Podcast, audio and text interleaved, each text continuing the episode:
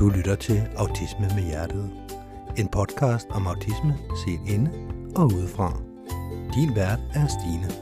Stine står bag familierådgivning med hjerte. Hun er mor til en dreng med autisme, uddannet pædagog samt familierådgiver.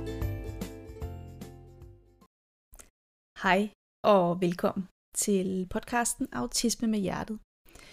I dag der skal jeg tale om hjælpemidler.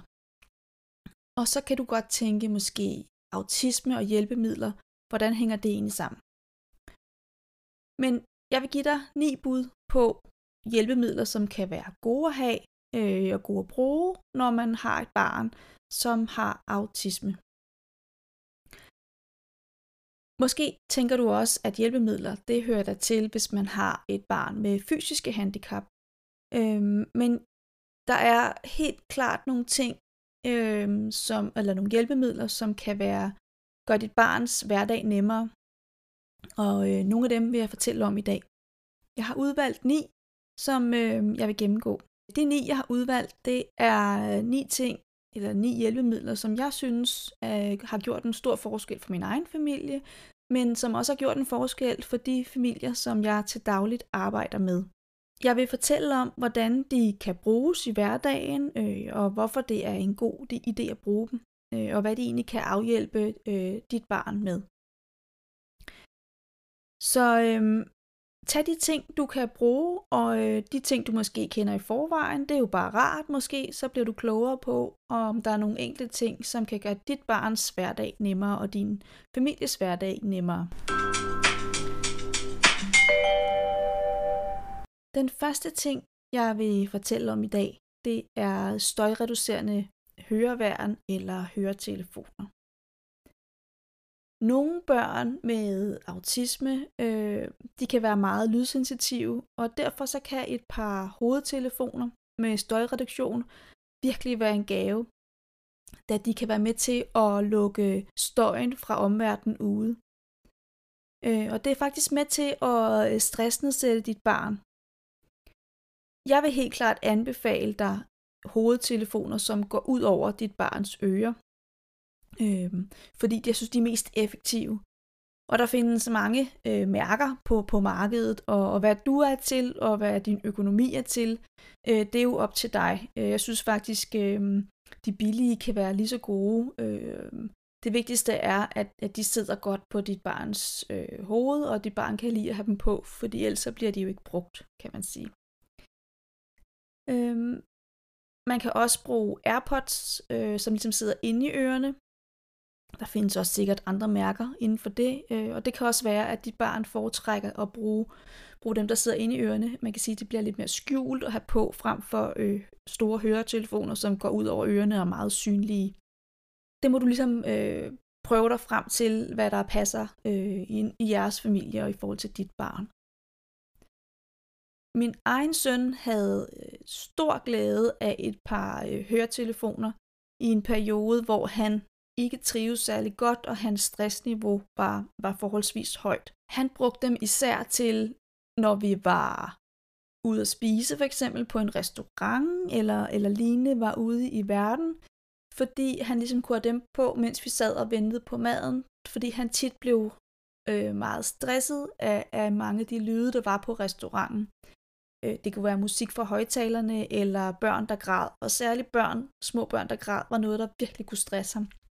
Og virkelig sætte hans nervesystem i uro, øh, som gjorde, at det var rigtig svært for ham at deltage. Men når han så kunne få de her høretelefoner på, øh, og, og støjreduktionen øh, var tændt, så kunne han meget bedre holde ud og være der. Og der vil jeg samtidig også sige, at jeg benyttede mig ofte af at, at spørge restauranten, hvis der var musik i højtalerne, om de måske kunne skrue det en lille smule ned, og samtidig med også at finde det mest rolige hjørne i, i restauranten. Øhm, og jeg synes faktisk, at de fleste restauranter var rigtig søde til at, at tage de der hensyn og måske lige skrue lidt ned på musikken, eller faktisk helt slukke den. Så jeg har faktisk oplevet stor forståelse de fleste steder. Og jeg kan godt høre, når jeg sidder og taler om det med at gå på restaurant, og hvorfor har jeg overhovedet gjort det, når dit barn havde det så svært, så vil jeg jo sige, at det var jo også noget, han nød rigtig meget. Han kunne rigtig godt lide at komme ud og spise. Øhm, så en måde at, at få det til at lykkes på, det var at få de her hovedtelefoner på ham, øh, og måske få skruet ned for musikken, og finde det mest rolige hjørne i restauranten. Så kunne vi faktisk som familie få en rigtig god oplevelse. Så det kan du prøve at tage med dig, hvis det kunne øh, gavne i din familie. Samtidig så kan de støjreducerende høretelefoner jo også kobles til, til iPad'en, eller computeren, eller telefonen, eller hvad dit barn nu bruger. Øhm, så når du ser, vid, øh, ser ved YouTube eller noget andet, spiller spil, så, øh, så kan de også være rare at have på, og også en måde at lukke lidt af for, for omverdenen på, hvis dit barn har brug for det. Så de har flere funktioner. En anden ting, som kan være et, et godt hjælpemiddel, det kan være noget, som hedder en kugledyne eller en kædedyne. Øh, fordi at både kugledyner og kædedyner, det, øh, det er øh, et, et sansestimulerende produkt. Øh, og man kan sige, at kugledyner, det er en, en dyne, som, som har kugler inde i sig, øh, små plastikkugler, og en kædedyne er øh, en dyne, hvor der simpelthen er syet kæder ind i, i, ind i polstret, ind i sådan nogle lange kanaler. Øh, de har to forskellige funktioner, de her ting. Øh, kugledynen, den stimulerer sanserne og, og skaber dermed øh, en øget kropsbevidsthed. Kugledynen er som sagt fyldt med, med små øh, lydsvage øh, plastikkugler, og de mange kugler, de stimulerer øh, både berøringssansen og muskel- og ledsansen, fordi vægten af de her små løsliggende kugler øh, på en rar måde, for i hvert fald for mange børn, øh, giver sådan en punktvis massage eller tryk på kroppen. Øh, det vil sige, at når barnet bevæger sig under dynen, så øh, vender sig i sengen eller, eller rykker lidt rundt, så triller kuglerne lidt frem og tilbage, og man får simpelthen et nyt tryk øh, øh, forskellige steder på kroppen. Og det er, er med til at give en respons tilbage til kroppen og til hjernen. Øh, og den her øget fornemmelse af kroppen og, og kroppens grænser, det kan være med til at give en tryghed. Så, så kugledynen kan virke øh, rigtig beroligende for, for, for ens barn. Og så er der kædedynen, den har en lidt anden funktion. Den øh, stimulerer også øh, øh, sanserne. Og kan man sige, at kædedynen, hvor kugledynen jo er forholdsvist let, den fylder meget, men vejer ikke så meget, så, så kædedynen, den er meget tung. Og kædedynen, den kan hjælpe ved søvnbesvær, uro, øh, tankemøller, øh, og fordi den har den her tyngde, øh, den fås i forskellige vægtklasser, øh, og det gør kugledynen faktisk også. Øhm, men, men kædedynen er meget tung at få på, og sådan er Måske kender du det fra, at, at dit barn øh, beder dig om at lægge sig ovenpå det, når du siger godnat. Øh, det der med, at det føler denne her øh, tryghed i at, at blive mast sammen, at musklerne ligesom får denne her øh, kompression. Jeg kender det i hvert fald fra min egen søn i, at han tit, da han var rigtig stresset, sagde, læg dig ovenpå mig, mor. Øhm, og selvfølgelig maser man ham jo ikke fuldstændig, men det der med, at han får skabt trygheden øh, i, i kroppen, øh, var med til at give ham noget ro. Kædedynen, den er øh, syet i sådan nogle lange baner. Der ligger altså sådan nogle jernkæder inde i, i dynen. Øh, og ligner en almindelig dyne, øh, sådan lidt vat, vattæp på den ene side, så den er blød, og på den anden side, så er der, så er der faktisk kæderne, og så er tyndt lag stof. Og der kan man jo selv vælge, om man vil kunne mærke de her øh, kæder igennem stoffet, eller man vil have det bløde på sig. Det kan måske lyde voldsomt med sådan nogle kæder, men, men den er lydløs indeni, fordi at de her kæder, eller den er lydløs, fordi kæderne er syet fast ind i dynen. Så, så den kan sagtens bruges, selvom man er lydsensitiv øh, som autist. Du kan ofte få vejledning hos din kommunes hjælpemiddelcentral eller hos en børne-, ergo- og fysioterapeut om, hvilken dyne der vil være, eller hvilket tæppe, der vil være godt for dit barn. Øhm, det kan også være, at din kommune har en børneterapi til, tilknyttet, og øh, der vil du ofte også kunne øh, få lov at låne en dyne på prøve. Øh, min erfaring med, med at få det på prøve er, at, at barnet ret hurtigt tager den til sig eller afviser det. Og selvfølgelig kan man jo godt prøve nogle gange af, og det er der jo også nogle børn, der har brug for. Men jeg synes faktisk, at mange børn er ret hurtige til at sige, at det var dejligt, når de får sådan en kæde eller, eller kugledyne på sig. Og andre børn har det var sådan, nej, tag den af, tag den af. Det er slet ikke noget for mig. Så det skal nogle gange prøves, og ligesådan med vægten skal også prøves, fordi nogle børn synes, det er så rart at få meget, meget tung dyne på sig, og andre har brug for noget mindre, for at de ligesom øh, mærker, det er rart. Det er også sådan med kugledynerne, at øh, nogle kugledyner, der ligger det ligesom bare inde i hele dynen i sådan en tilfældighed, øh, så hvis man ligesom ryster dynen, så falder de ned i en hjørne. Og andre kugledyner, der er det ligesom også syet, syet fast i nogle baner, øh, så de ligger mere, mere fast ind i dynen. Mange af de her dyner, de er ret dyre. Øh, jeg ved, man kan være heldig at finde sig kugledyner i supermarkedet af og til. Øh, jeg har ikke oplevet, at man kan købe kædedyner øh, i supermarkederne endnu. Dengang, at min søn var meget stresset, øh, havde han svært ved at falde i søvn. Og der fik han en øh, kædedyne, og det var en kæmpe hjælp for ham. Han, øh, han faldt meget hurtigere i søvn, og øh, det her med at få den på var bare enormt beroligende for ham. Øh, og han, vi undgik faktisk også rigtig meget tankemøller, når han, kunne, når han sov med den her dyne.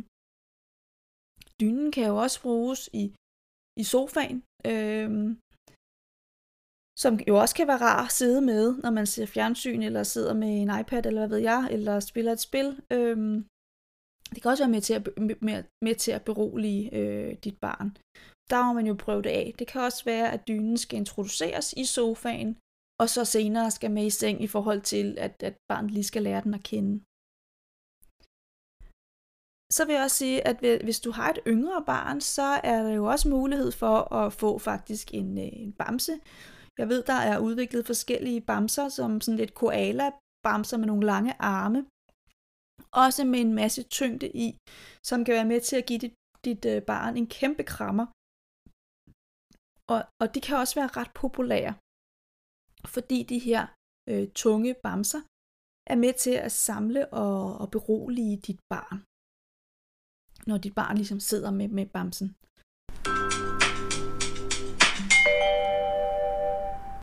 Så er der nummer tre ting, og det er øh, brugen af piktogrammer og billeder i hverdagen.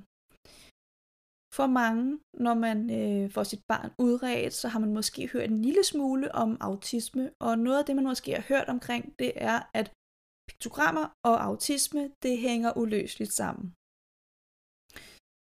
Og det gør det måske også, og så alligevel ikke. Fordi at det at bruge piktogrammer, piktogrammer det er et lille billede af et eller andet, der skal ske i dit barns hverdag. Det kan være, at der er et billede af en tandbørste, så dit barn ved, at, at det skal have børstet tænder i løbet af dagen. Og så kan det være, at der er et billede af noget tøj, og så er der måske et billede af noget mad. Så dit barn ligesom kan se, først skal jeg have børstet tænder, så skal jeg have tøj på, og så skal jeg spise morgenmad. Det kan for nogle børn, børn være rigtig rart. Det at bruge piktogrammer eller billeder af dagens gang, det er med til at øh, mindske stress hos dit barn, og derved så, hvis dit barn har nedsmeltninger, så vil du opleve måske at få færre af dem. Det er også med til at forberede dit barn, det vil sige, at dit barn øh, bliver forberedt på, hvad skal der egentlig ske, hvad er rækkefølgen, øh, og hvornår skal tingene ske, og hvad skal der ske bagefter. Så det skaber altså en struktur og en ramme for dit barns hverdag, og dermed også skaber en forudsigelighed. Og det er, kan, eller det er enormt stressnedsættende. Det giver faktisk også dit barn større mulighed for at deltage, uden at der opstår konflikter, fordi at planen ligesom er lagt, og dit barn er forberedt på, hvad der skal ske, så er det tit meget nemmere for dit barn at kunne deltage. Når vi snakker piktogrammer eller billeder af hverdagen, så vil jeg sige, at der er flere ting, man skal være opmærksom på. Fordi det er ikke bare at, at finde de her piktogrammer på, på nettet og printe dem ud og hænge dem op. Der er flere ting, der skal til, før at det kan blive en succes.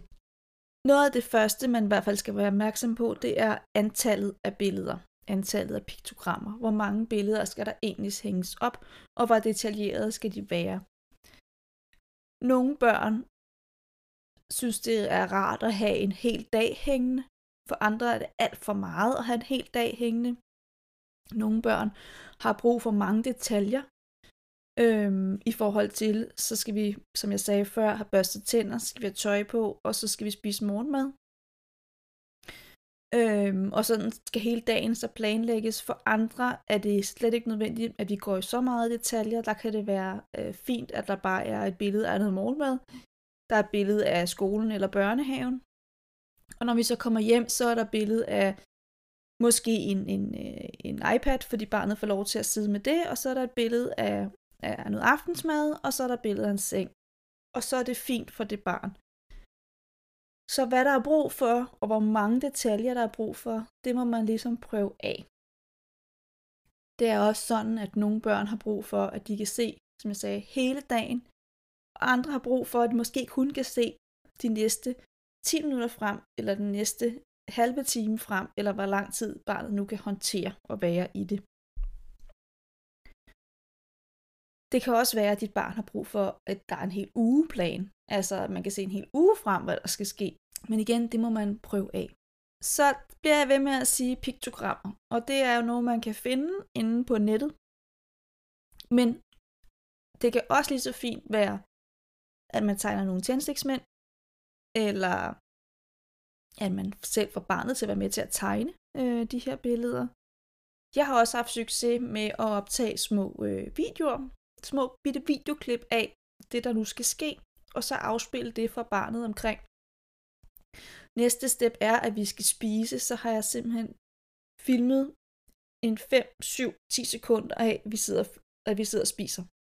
Der kan også være det i det, at man kan få bruge forskellige apps, hvor at man faktisk også kan lægge en form for struktur ind med, med forskellige slags billeder, øh, spille lidt mere digitalt, og for nogle børn, så er det tiltalende, at det foregår på, på iPad'en frem for, at det foregår på udprintet papir på en tavle. Så er der også det i det, at man skal være opmærksom på, skal de der piktogrammer eller små billeder, skal de hænges, hænge der hele tiden, eller skal man tage dem væk undervejs, når, når tingene er, er gjort, eller når vi er nået til næste step i dagsprogrammet. Det er jo også lidt forskelligt fra barn til barn, hvordan øh, det fungerer bedst, og der må man jo igen prøve sig frem. For nogle er det også øh, rart, at der sættes en pil op på, hvor er vi henne lige nu, altså sådan, så man flytter en pil hen, hvor er det, vi er henne, eller man laver en slags ramme rundt om billedet, som man flytter, så barnet nemt kan se, hvad, hvad er næste step, øh, hvor vi henne i, i, øh, i dagens gang. Man kan også lave en slags lille låge, som man lukker undervejs efterhånden, som man kommer igennem det hele. Så kan man overveje, om der skal tidsangivelser på, på nogle af de her piktogrammer, for hvad tid er det egentlig, at vi spiser morgenmaden, eller hvad tid er det, vi egentlig skal ud af døren, køre med bilen, eller hvornår er det, bussen kommer og henter mig derhjemme, eller taxaen. Det kan være rart for nogle børn. De skal selvfølgelig have en vis alder, før det giver mening. Og der kan også være det i det, at øh, også det, hvornår er det, tingene skal ske. Det er jo også en måde at forberede barnet på, at det er faktisk klokken, hvad ved jeg, 7.40, at taxaen holder derude. Øh, så det kan også øh, være med til at, at skabe øh, noget struktur og forudsigelighed. På nogle piktogrammer kan det jo også være, at der skal have noget tidsangivelse på, hvor lang tid det varer. Hvis nu vi skal til fødselsdag, hvor lang tid er det så, at vi skal være der? Så det kan også være, at der skal være et starttidspunkt og et sluttidspunkt på det enkelte piktogram. jeg vil til enhver tid anbefale dig, hvis dit barn på nogen måde kan, øh, så inddrag dit barn i, hvad tanker har han eller hun omkring brugen af de her billeder. Skal det være billeder, jeg har taget af barnet, altså af dit barn i den bestemte situation? Skal det være en tændstiksmand? Skal det være små videofilm eller små videoklip? Eller skal det være de her mere professionelle piktogrambilleder, jeg vil bruge? Hvad foretrækker dit barn, og hvor mange måneder der skal op? Så igen, prøv dig frem. Det er ikke, det er ikke øh, altid lige nemt at finde den bedste løsning til det her. Når det så er sagt, så er det også altid vores ansvar som voksne og som forældre rundt om barnet, at vi får inddraget barnet og vist barnet øh, piktogrammerne igennem hele dagen, at nu er vi kommet her til, og næste step er det her. Det er aldrig dit barn, der har ansvaret for at få det her op at køre, og huske at få fjernet piktogrammer undervejs i løbet af dagen, hvis det det, I gør. Det er altid os voksne rundt om barnet, der har det ansvar. Når man så får de her piktogrammer i gang, og man tænker, det fungerer der måske rigtig fint, og det er jo rigtig dejligt, så kan jeg af min erfaring, man kan komme til et tidspunkt, hvor at ens barn ikke rigtig gider kigge på det mere. Ikke er interesseret i, at de bliver pillet ned, eller pilen bliver flyttet, eller man synes ikke rigtigt, de, de bruger dem, de her billeder. Øh, og der vil jeg helt klart anbefale, lad dem endelig hænge. Øh, fordi bare fordi dit barn ikke går hen direkte og kigger, eller direkte er med til at flytte piktogrammet og tage det væk, eller flytte pilen, eller hvad I nu bruger, er ikke ens betydende med, at dit barn er ligeglad eller ikke bruger det mere. Så lad dem endelig hænge. Øhm, for det, det der med at have dem hængende kan gøre, at dit barn alligevel smugkigger lidt. Øh, og det vil også føle en tryghed i, det er der. Så hvis jeg har brug for strukturen, brug for det her stillads, min mor og far har opbygget, så er det der, så kan jeg bare gå ud og kigge. Øh, og dermed så er det stadigvæk fortsat en støtte i dit barns hverdag, at de hænger der, også selvom dit barn måske ikke virker særlig interesseret i det mere.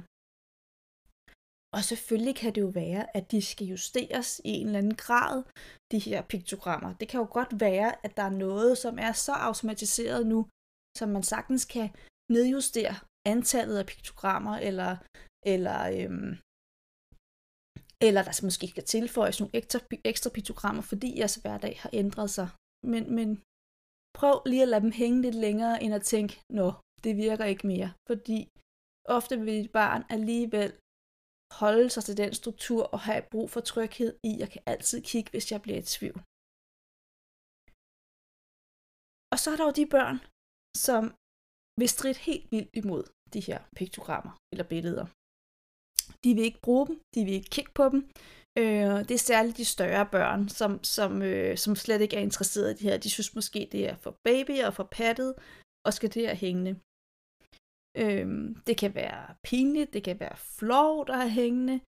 Øhm, og, og der vil jeg igen sige, prøv at se, om du ikke kan få det introduceret på en eller anden måde. Og, og jeg har stor erfaring i og succes med det med at få det trukket hen på mig, eller på dig som forælder, at det ikke det er ikke for, for barnets skyld, men for vores egen skyld. Det er bare, det giver sådan en, det er rart at se, hvad det egentlig er, vi skal i løbet af ugen, og det er rart at se, hvad det egentlig er, vi skal i løbet af dagen, fordi mig og far kan nogle gange godt lige blive sådan i tvivl om, om vi skal børste tænder før eller efter morgenmaden. Så er det rart, så kan vi lige kigge her, hvis, hvis vi bliver i tvivl. Så det med at få den trukket den derhen til sig selv, så det ikke er for barnets skyld, vi er det hængende, men faktisk for hele vores families skyld.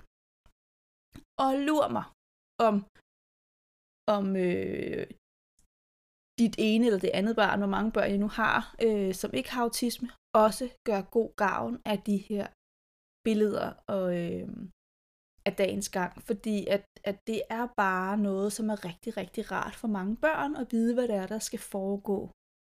Øh, jeg ved, at der er rigtig mange skoler, øh, folkeskoler, som, som bruger det også til, til neurotypiske børn i forhold til, hvad skal der egentlig ske i løbet af dagen hvad er det for nogle fag, vi skal have, og hvem er det, vi skal have til fagene, og hvor lang tid er det, vi har de forskellige fag. Så, så mere specielt er det jo heller ikke at bruge piktogrammer. Og måske skal jeg lige sige, at det behøver heller ikke være et billede, man bruger. Det kan jo også være ren tekst. Hvis dit barn kan læse, så behøver der jo ikke være billeder, øh, farvestrålende billeder af tingene. Så kan det også bare være, øh, der står, hvad det er, vi skal, øh, som, som, som ren tekstmæssigt. Jeg har selv brugt det med at få skabt noget forudsigelighed med min egen søn, Særligt, jeg, jeg gør det altid øh, op til sommerferien, fordi at sommerferien kan virke enormt lang, sådan 6-7 uger. Hvad er det egentlig, jeg skal? Øh, så mange uger væk fra skolen. Og jeg har særligt brugt det med stor succes, når han har været stresset. Øh, for det med at få skabt en struktur for, hvad er det, vi skal i de enkelte uger, få skrevet på, hvad, hvad, hvad der skal ske. Øh, det har helt klart haft stor succes for ham. Og igen, der har jeg præsenteret det som, at det er rart, vi alle sammen ved, hvad der skal foregå de næste 6-7 uger. Så det er ikke så meget på grund af ham, men sådan, så vi alle sammen kan se, hvornår vi skal hvad. Og, og det har han accepteret, har hængt der. Øhm, og jeg vil sige, at han har accepteret det, jo, jo mindre stresset han er, jo mere accepteret øh, har det været, jeg har hængt det op. Men på den måde har jeg fået ham til at købe ind i, at, at jeg har lavet den her øh, struktur for ham. Men prøv dig frem, hvad der kunne være effektfuldt for, øh, for dit barn.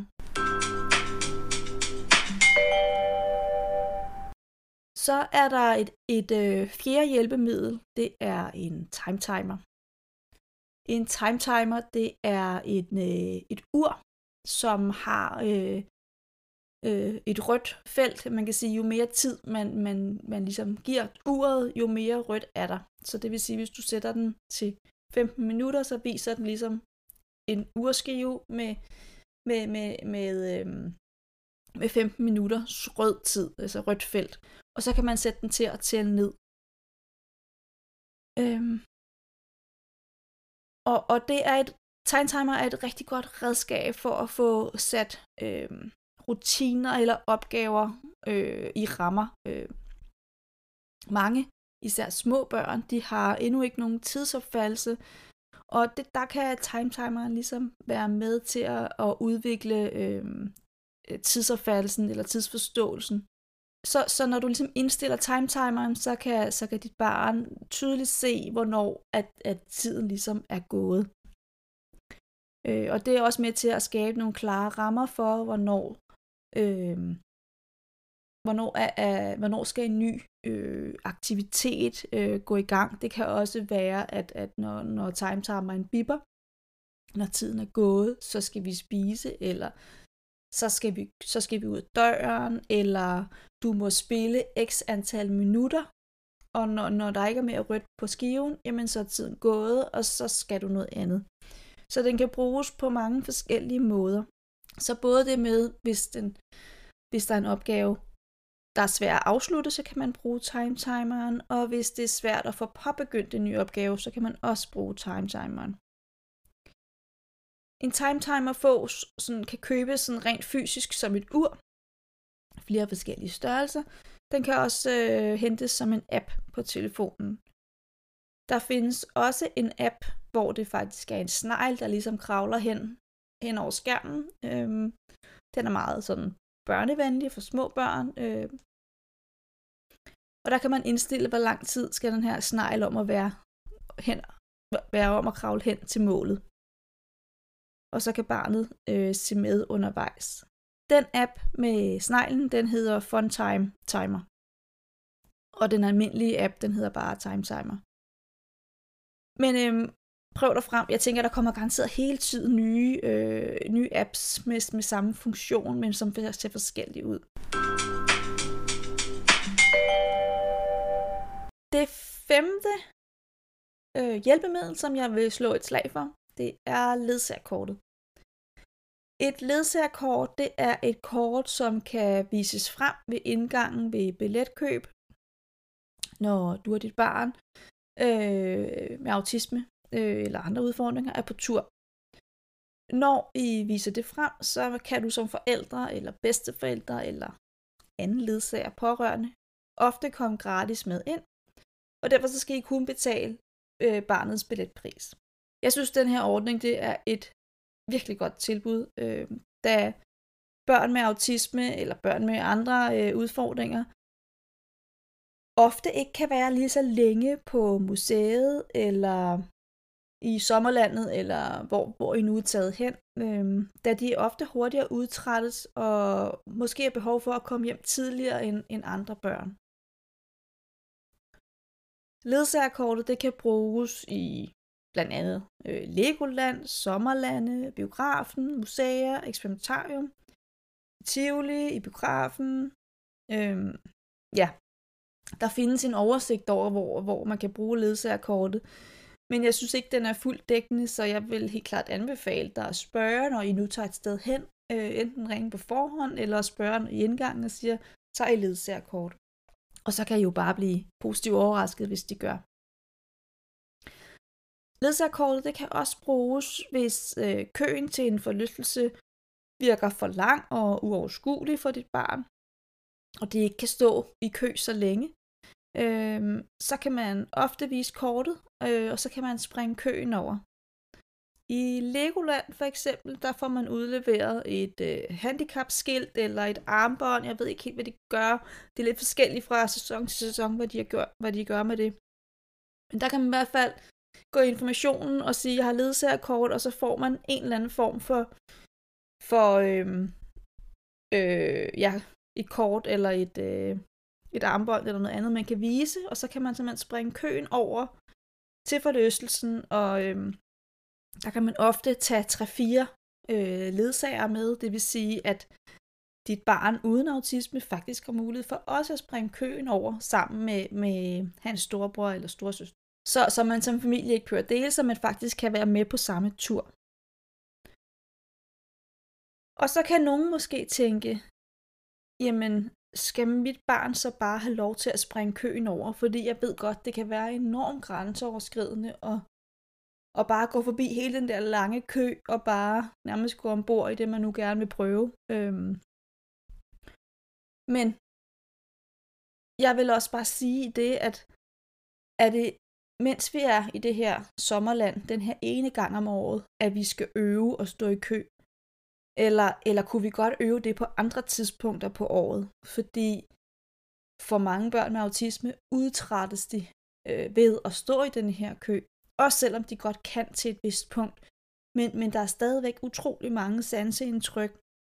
Man står tæt på mange mennesker, og måske er der små børn, der græder, og det kan være enormt hårdt at, at, at stå i de her køer. Øh, og det kan jo betyde, at de bliver nødt til at tage tidligere hjem, fordi dit barn er simpelthen for træt og bliver for stresset. Så selvfølgelig er det også, kan det også være en god idé at øve tur men måske skal vi bare øve tur på andre tidspunkter end lige den dag, hvor vi er taget i sommerland, eller vi er taget i Tivoli, eller hvor man nu er taget hen. Det vil jeg i hvert fald helt klart anbefale, at man gør.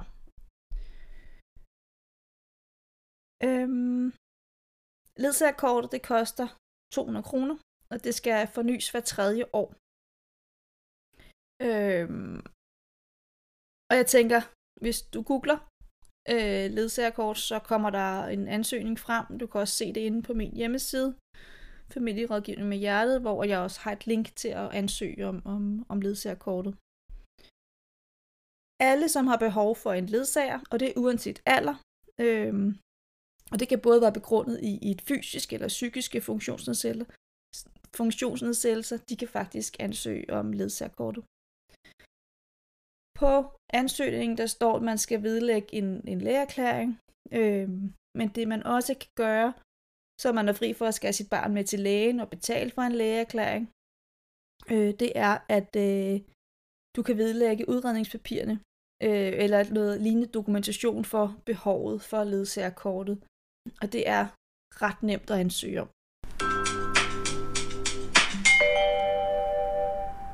Så er der noget, der hedder solsikkesnoren. Det er nummer 6 på min liste her. Solsikkesnoren er lidt det samme som ledsagerkortet, og så alligevel ikke. Solsikkesnoren, det er en keyhanger, og den kan bæres rundt om dit barns hals, eller eventuelt din egen hals, hvis dit barn ikke er så glad for at have den her keyhanger på, eller vil ikke, helst ikke vil skille sig ud.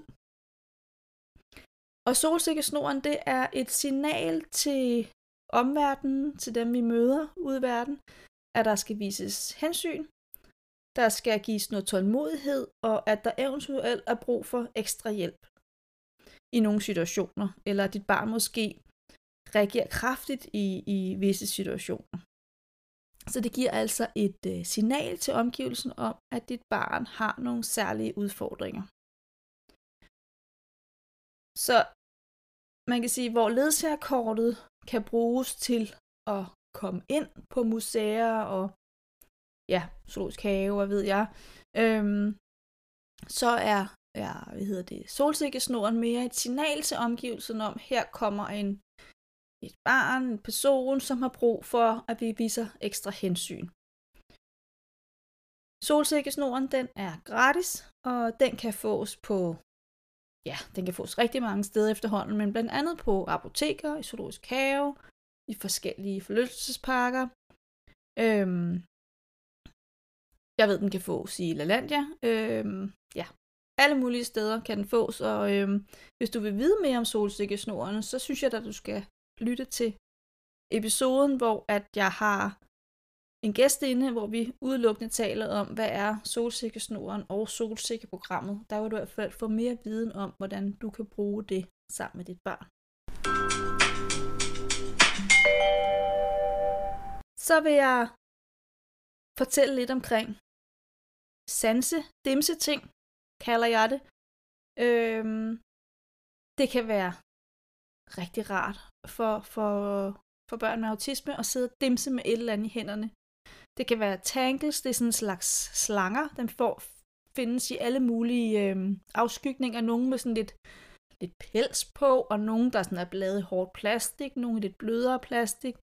Øhm, der er jo også sådan nogle, altså der er jo alle mulige sanse, sanse ting, som, som dit barn kan have god gavn af at sidde med i hænderne, for det er også med til at regulere nervesystemet til mere ro. Og der må man igen prøve sig frem.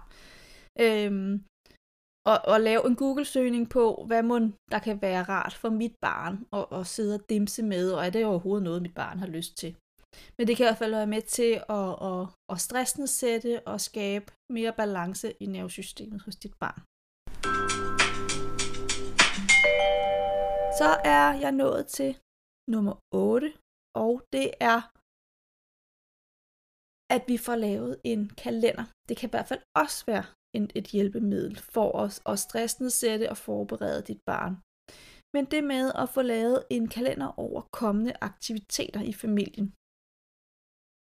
Det kan være, at det skal være over den kommende uge. Det kan også være, at det bare skal være over de næste par dage. Det kan også være, at det skal være over den, den hele næste måned. Øhm, så, så dit barn kan få et overblik over, hvad skal der egentlig foregå hjemme hos mig. Hos mig. Hvad skal der ske?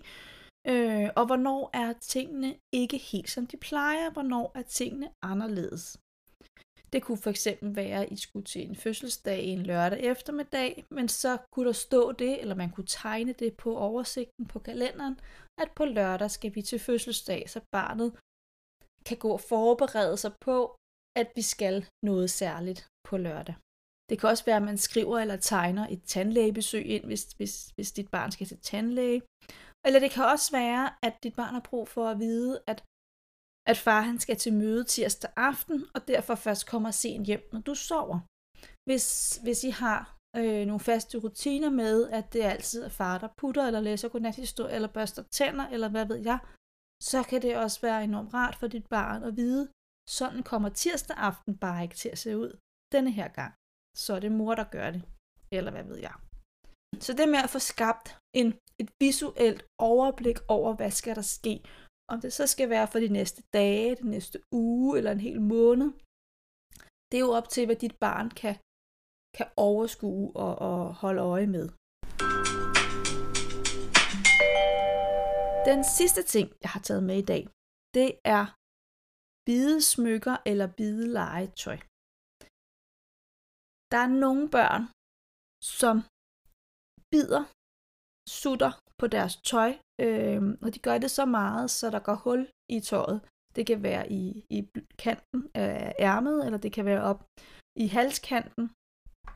Øh, halsudskæringen, at, der ligesom kommer hul, øh, og det kan gå utrolig hurtigt med, at der bliver bit huller i tøjet. Det er jo en dyr fornøjelse at skulle ud og købe nyt tøj hele tiden. Øhm, og det med, at, at barnet bider i ærmekanter, halsudskæringer, det sker ofte, øh, da barnet bruger det som en øh, regulering af, af, af det nervesystem. Øh, det kan være med til at berolige øh, barnet. Det sker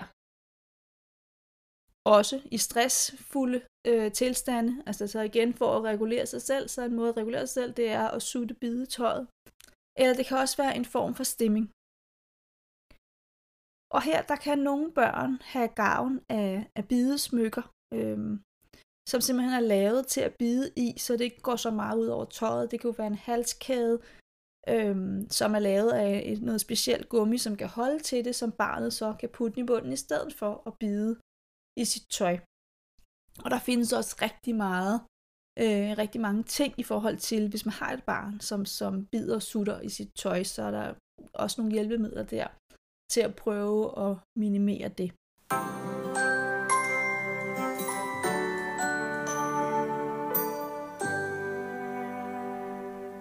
Det var det, jeg havde med i dag. Jeg håber, at du er blevet inspireret til at prøve nogle af tingene af. Så måske har du lyst til at prøve nogle støjreducerende hovedtelefoner. Det kan være, at du skal have kig på en kugledyne eller kædedyne. Det kan også være, at du vil prøve nogle piktogrammer eller billeder af dagens gang, ugens gang af med dit barn, for igen at nedsætte dit barns stressniveau. Måske skal timetimeren i brug, Måske skal du have ansøgt om ledsagerkortet. Eller det kan også være, at næste gang I skal ud og handle, kunne det være rart, at dit barn øh, havde en solsikkesnor på. Og så er der det med at få fat måske på nogle sanse dimse ting, nogle tangles måske. Det kan også være, at du skal have lavet en form for kalender derhjemme, så dit barn kan se, hvad der skal foregå i ugens løb, månedens løb. Eller at du skal undersøge undersøgt lidt mere omkring, om bidesmykker eller bidelegetøj kunne være noget for dit barn. Jeg håber, at jeg har været med til at inspirere dig. Grib det, du kan bruge, det du kender i forvejen. Det er jo bare øh, rart, og det du tænker, det er ikke noget for mig. Det lader du selvfølgelig bare være og med at gå videre med. Savner du at tale med andre forældre, som også har børn med autisme eller ADHD? Og måske også få lov til det med at dele dine erfaringer øh, og høre andres erfaringer i forhold til det at have et barn med nogle særlige udfordringer, så har du lige nu muligheden for at være med i online-fællesskabet, Netværksklubben med Hjertet. Den er åben nu, og øh, du er meget velkommen. Her mødes jeg som familierådgiver med andre forældre, og hvor du har mulighed for at spare og udveksle gode idéer og at udveksle sjove og, og mindre sjove øh, historier med, med andre øh, forældre. Det kan jo være en hård nyser og meget ensomt at have et barn med autisme, især hvis man ikke har et netværk øh, af andre forældre øh, i lignende situationer. Så kunne du tænke dig at vide mere om denne her øh, netværksklub, så kan du læse mere om det inde på min hjemmeside familierådgivning med hjertet.dk jeg glæder mig til at øh, se dig derinde, hvis du har lyst til at være med sammen med de andre øh, rigtig søde forældre, som allerede er med. Det var det, jeg havde for i dag. Nu kommer dagens citat, som jeg synes er så fint og så nærværende i forhold til det, jeg har talt om i dag.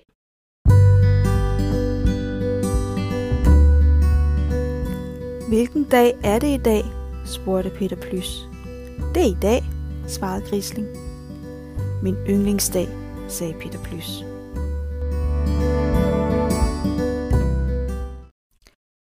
Og så er der jo bare tilbage at sige tak for i dag, og tak fordi du lyttede med. Hej.